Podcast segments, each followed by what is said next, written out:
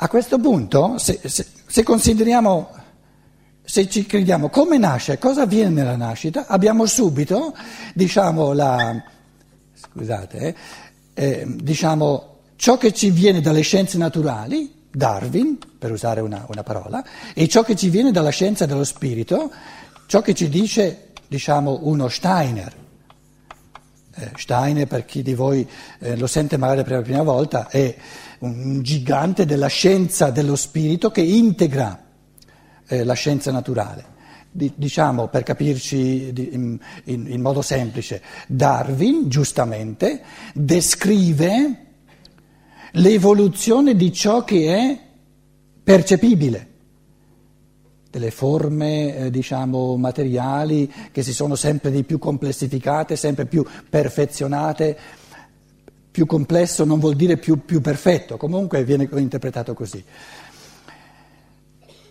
Lo scienziato naturale esula dal suo campo quando dice non c'è nient'altro oltre al, all'evoluzione delle forme materiali che diventano sempre più perfette e poi salta fuori la scimmia, ancora così, e poi l'uomo bello eretto. No? Quando lo scienziato naturale dice questo è il tutto dell'uomo, è l'evoluzione dell'uomo, allora comincia a sbagliare perché parla giustamente dell'evoluzione delle forme corporee. La scienza dello spirito dice questa evoluzione delle forme corporee c'è, però è sempre il risultato di un operare dello spirito dentro al mondo della materia. Lo spirito lavora per trasformare, come, come, lo spirito dell'artista trasforma un blocco di marmo in una statua, lo spirito è al lavoro nel mondo della materia. Quando la materia ha raggiunto un certo tipo di complessità che lo spirito umano ci sono anche altri spiriti, eh? non è che lo spirito umano deve essere il solo che esiste, ma lo spirito umano dice, ah, adesso io questo tipo di corporeità ci posso andare dentro, la posso usare dal di dentro, la posso inabitare, ci posso abitare dentro e quindi parlare, camminare, pensare, un cerve- è un tipo di cervello col quale posso pensare. Allora ci scappo dentro. Lo spirito umano aleggiava prima, lavorava dal di fuori, poi quando quando è sorta una forma umana, dice, ah, adesso, adesso è arrivata al punto che ci posso andare dentro. Ma il fatto che lo spirito umano comincia a inabitare il corpo, quindi a servirsi del corpo dal di dentro come facciamo noi, non significa che prima non esisteva. Andiamoci piano. Allora, Torniamo qui alla, alla, nascita, che è una cosa che possiamo verificare un pochino di più, perché qui queste diciamo, eh, grandi fasi evolutive, naturalmente la scienza la scienza naturale ha un sacco di, di, reperti, di fossili, eccetera, per cui ha un sacco di percezioni, per cui può, può, ricostruire tutti questi gradini.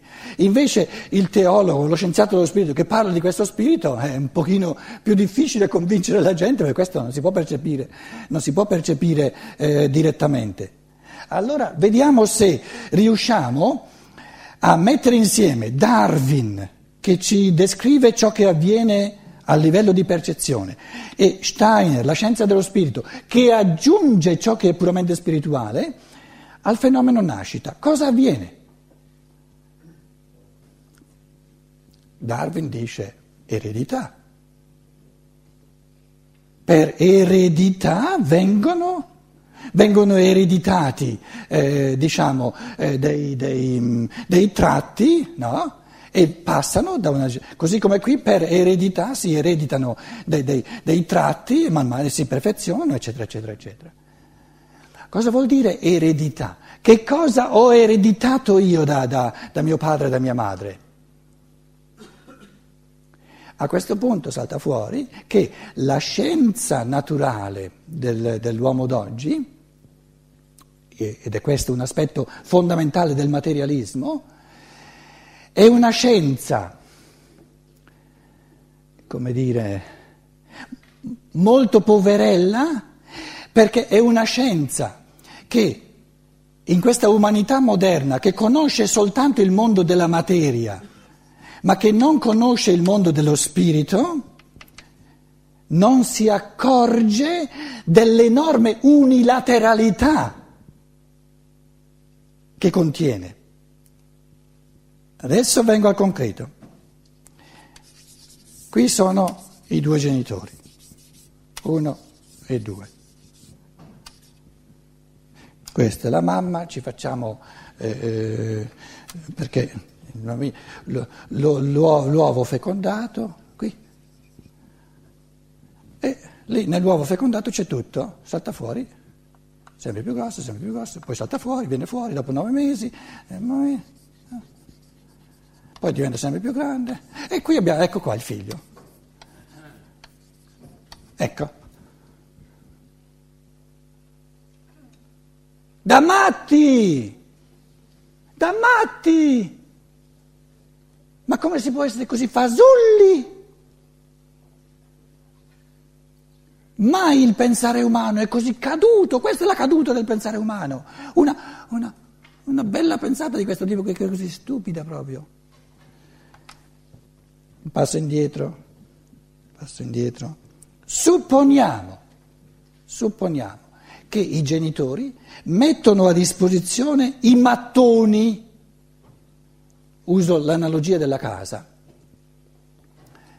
Concediamo che la materia, il sostrato materiale, viene dai genitori, eh, a livello diciamo più piccolo sono i geni.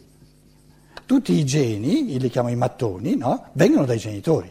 Quindi diciamo l'uovo fecondato è come un, un, un mucchio di, di, di, di mattoni. Un mucchio di mattoni, un bel mucchio di mattoni. Con un po' di fantasia immaginate questo sia un mucchio di mattoni. Un mucchio di mattoni non è una casa. Se io ricevo dai miei genitori non soltanto il materiale di costruzione, ma anche la struttura, cioè la forma, dovrei avere la stessa forma che hanno loro, o quella del papà o quella della mamma. Come mai i, i, i mattoni, quindi il sostrato materiale, che i genitori mi mettono a disposizione, ricevono attraverso di me una forma del tutto diversa, una struttura del tutto diversa? La risposta è che questo figlio, casomai lo faccio lo stesso colore, no?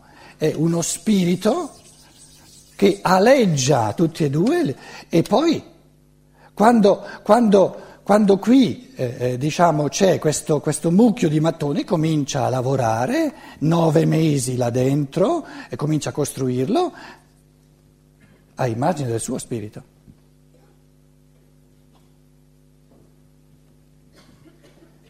Allora diciamo che la scienza naturale, Darwin, descrive ciò che si vede e la scienza dello spirito descrive ciò che non si vede. Ma mica perché qualcosa non si vede significa che non c'è. Un pensiero mica si vede, ma ci può essere. L'amore mica si vede, mica si può fotografare, però è una realtà.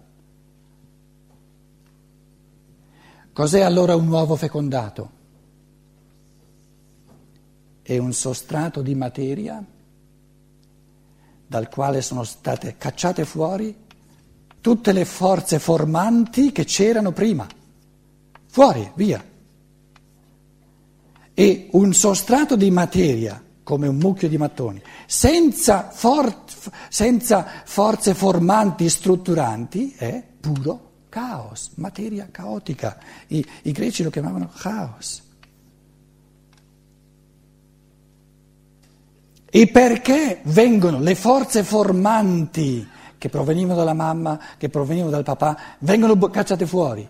Per dare la possibilità a questo spirito che vuole incarnarsi di costruirsi la casa, di strutturarla nei minimi particolari, nelle minime cesellature del cervello. Immaginiamo quale infinito lavoro artistico, individualizzato bisogna fare perché sia a immagine del suo spirito. E soltanto, soltanto nella misura in cui tutte le forze formanti, strutturanti, che corrispondono al papà o alla mamma, vengono buttate fuori, lui ha la possibilità di lavorarci a modo suo. Voglio dire, è un conto eh, lasciare queste riflessioni a livello di, eh, di teoria, è un conto adesso farci renderci conto, cari amici, cosa significa vivere giorno per giorno, col convincimento esistenziale, non soltanto con la teoria. Ogni minima realtà del mio corpo, compresa la salute, comprese le malattie, risultano dalle decisioni che io ho preso, ancora prima di nascere per nascere. Nulla può avvenire nel mio corpo che non sia voluto da me, dal mio spirito, in quanto sovraconscio, perché in me c'è più di quello che io ora abbraccio nella mia coscienza ordinaria. E qual è il senso di questa origine dallo spirito? Dove, dove l'elemento di scienza naturale che Darwin ci descrive, l'elemento di scienza dello spirito che uno Steiner ci descrive, si, si uniscono insieme per, per, per, per darci l'uomo che cammina come spirito? Qual è il senso di questa origine dallo spirito che si incarna, che si crea un corpo a immagine di uno spirito individualizzato? Il senso è di camminare come spirito, di fare passi sempre più giganteschi in avanti.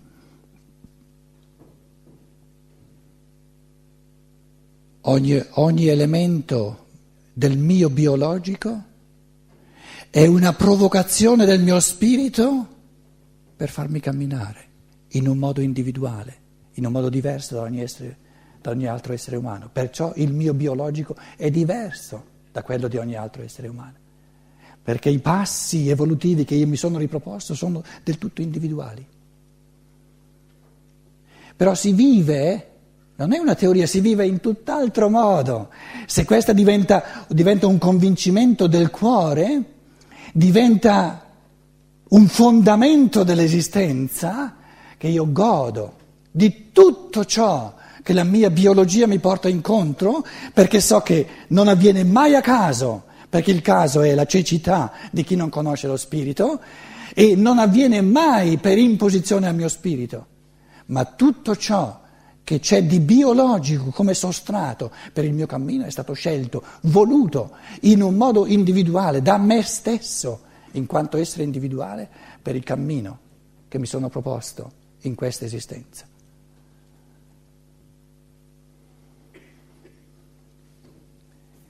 Prendiamo, faccio un'ultima considerazione su una tesi fondamentale di Darwin.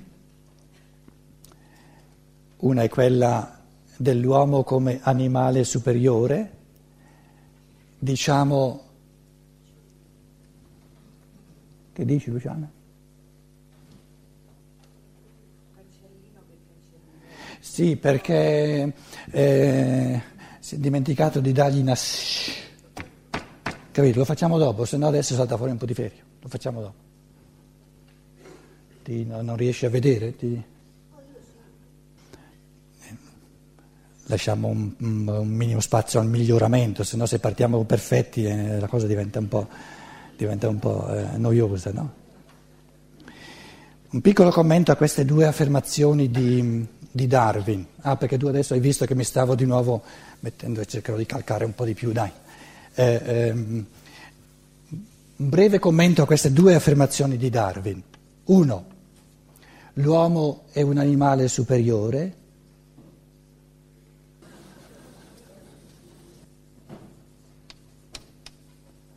Animale superiore.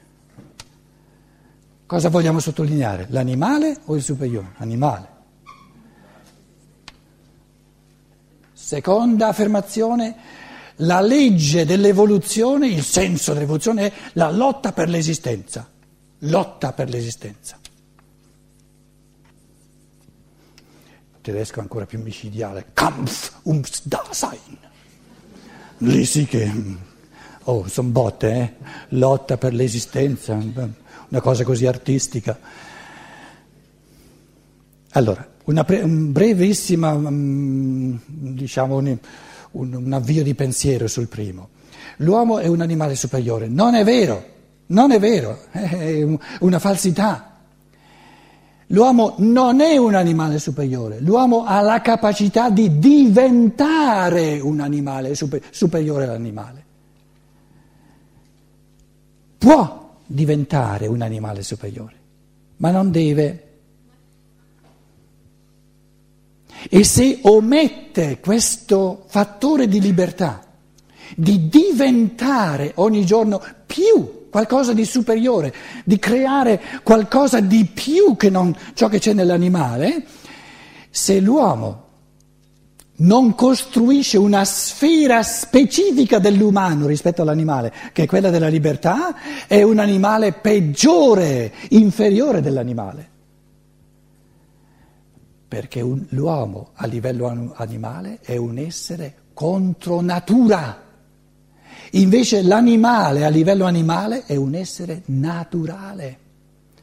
Lo ripeto, un uomo che rimane a livello del, dell'animale è contro natura, va contro la natura dell'umano perché è la natura dell'uomo di costruire un mondo in più che l'animale non ha ed è il mondo della libertà, della creatività artistica, del divino creatore. Questo l'animale non lo può. Quindi diciamo che se l'uomo resta animale, è un animale inferiore, perché è un animale contro natura. Invece l'animale, a livello animale, è secondo natura detto in chiave morale, l'animale non è, né, non è, un essere morale, né buono né cattivo, e il criterio, il criterio della moralità è che moralmente cattivo è restare animale e moralmente buono è costruire qualcosa in più che non ciò che la natura animale mi dà. In altre parole, l'animale in me è ciò che la natura mi dà. Se io non aggiungo nulla alla natura, non sono uomo, non divento uomo. Si diventa uomini aggiungendo qualcosa in più a ciò che la natura mi dà. In altre parole, se l'uomo resta soltanto ciò che la natura gli dà, si disumanizza. Perché l'uomo diventa uomo soltanto diventando più nella sua libertà che non ciò che la natura gli dà. Seconda affermazione, la lotta per l'esistenza. La lotta per l'esistenza è un altro modo di considerare alla Darwin, del materialista diciamo di oggi, l'umanità eh, è diventata materialistica quindi non conosce più la realtà dello spirito, proprio per darsi la possibilità, la provocazione a riconquistare la realtà dello spirito a partire dalla libertà, quindi partiamo dal presupposto che culturalmente siamo tutti in questa temperie di materialismo, allora guardando le cose dall'esterno materialmente si potrebbe dire c'è una lotta micidiale per l'esistenza. Eh, basta vedere, eh, dice, l'Iran dice, dice perché devi avere soltanto te e il nucleare? Perché io no? Lotta per l'esistenza. Perché gli americani, queste belle bombe sull'Iraq? Lotta per l'esistenza, perché le risorse di petrolio sono limitate, eh, lotta per l'esistenza. Se uno vuole considerare l'evoluzione da un punto di vista della lotta per l'esistenza, troverà tantissime cose. E va bene.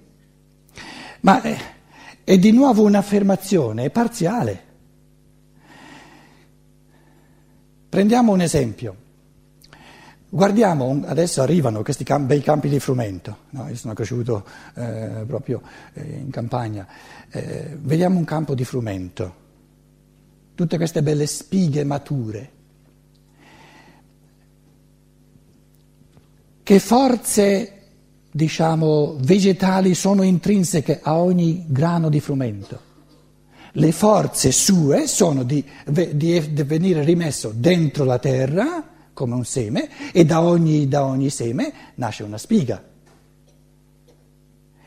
E tutti questi grani che non ridiventano una pianta, poverini in questa lotta per l'esistenza, siccome vengono mangiati dall'uomo, eh, gli tocca, gli tocca soccombere.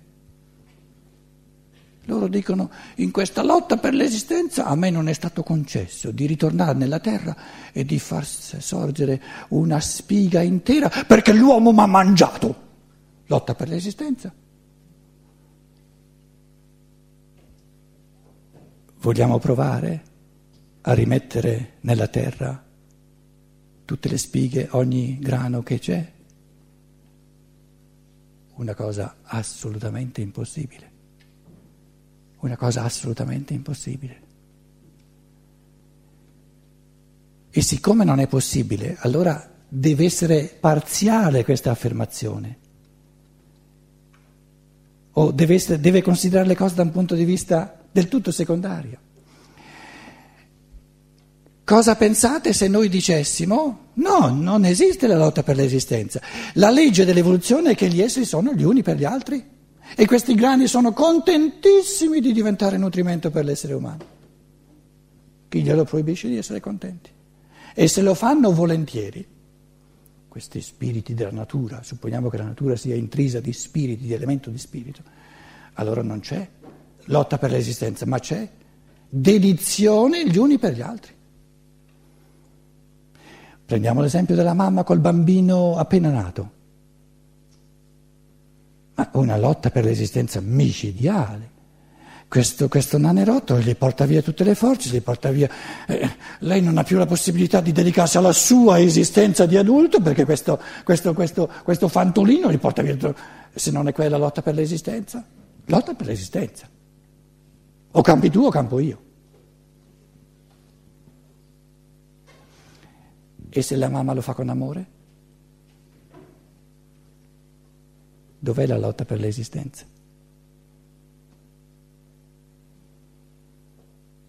Allora diciamo, così come l'uomo non è un animale superiore, può diventare un animale superiore. Allora diciamo che la lotta per l'esistenza è un modo del tutto esterno di considerare le cose e la scienza dello spirito dice, caro Darwin, se proprio vuoi, puoi considerare l'evoluzione dal punto di vista di una lotta per l'esistenza, però c'è di meglio. In altre parole, la scienza dello spirito non dice che è sbagliato ciò che dice la scienza naturale, ma dice c'è di meglio. La scienza naturale si accontenta del peggio, perché vede solo il lato materiale, c'è di meglio. E il meglio dell'evoluzione è lo spirito. E lo spirito è un'infinità di luce, cammino di pensiero, e un'infinità di calore, la donazione dell'amore, dove più uno dona e più si arricchisce. Quindi non c'è lotta per l'esistenza. Però se uno vuole, se uno vuole vivere poveramente, se uno vuole il peggio dell'esistenza, si tenga la lotta per l'esistenza, nessuno glielo impedisce. In altre parole, anche qui il senso dell'evoluzione è la libertà dell'uomo. Ognuno è libero di, come dire, privilegiare la, la faccia materiale del mondo e allora vivrà tutti, tutte le strettoie del mondo materiale e ognuno è libero di privilegiare, di considerare tutto ciò che è materiale come fondamento, come base e di privilegiare, di rivolgere l'occhio e tutta l'intensità di, de, diciamo, delle sue forze, della mente e del cuore al cammino dello spirito. E allora si, si trova e si tiene il meglio dell'esistenza. Propongo di fare 5, eh, massimo 10 minuti di pausa e poi sentiamo cosa avete da dire voi. Grazie.